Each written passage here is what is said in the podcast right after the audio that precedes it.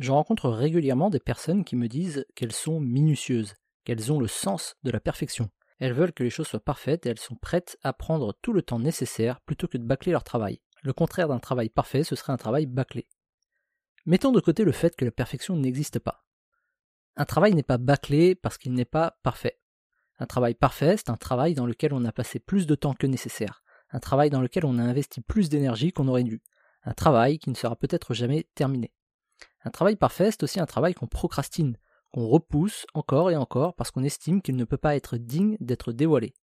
Léonard de Vinci disait « Un artiste ne termine jamais son œuvre, il l'abandonne. » Tout simplement parce qu'on ne termine jamais vraiment. On trouvera toujours quelque chose à redire. Un détail à modifier. George Lucas continue de modifier les 3 premiers Star Wars plus de 40 ans après leur sortie. Ne soyez pas perfectionniste au point de passer 40 ans à corriger et modifier des détails. Abandonnez vos projets et passez au suivant. Léonard de Vinci a la réputation d'être un incroyable procrastinateur. Il n'a jamais terminé la majorité de ses œuvres, et celle qu'il a terminée, c'est après plusieurs années de travail. Plutôt plusieurs années à faire autre chose que travailler sur l'œuvre en question. Et ça ressemble effectivement à la procrastination. Mais Léonard de Vinci était avant tout un perfectionniste.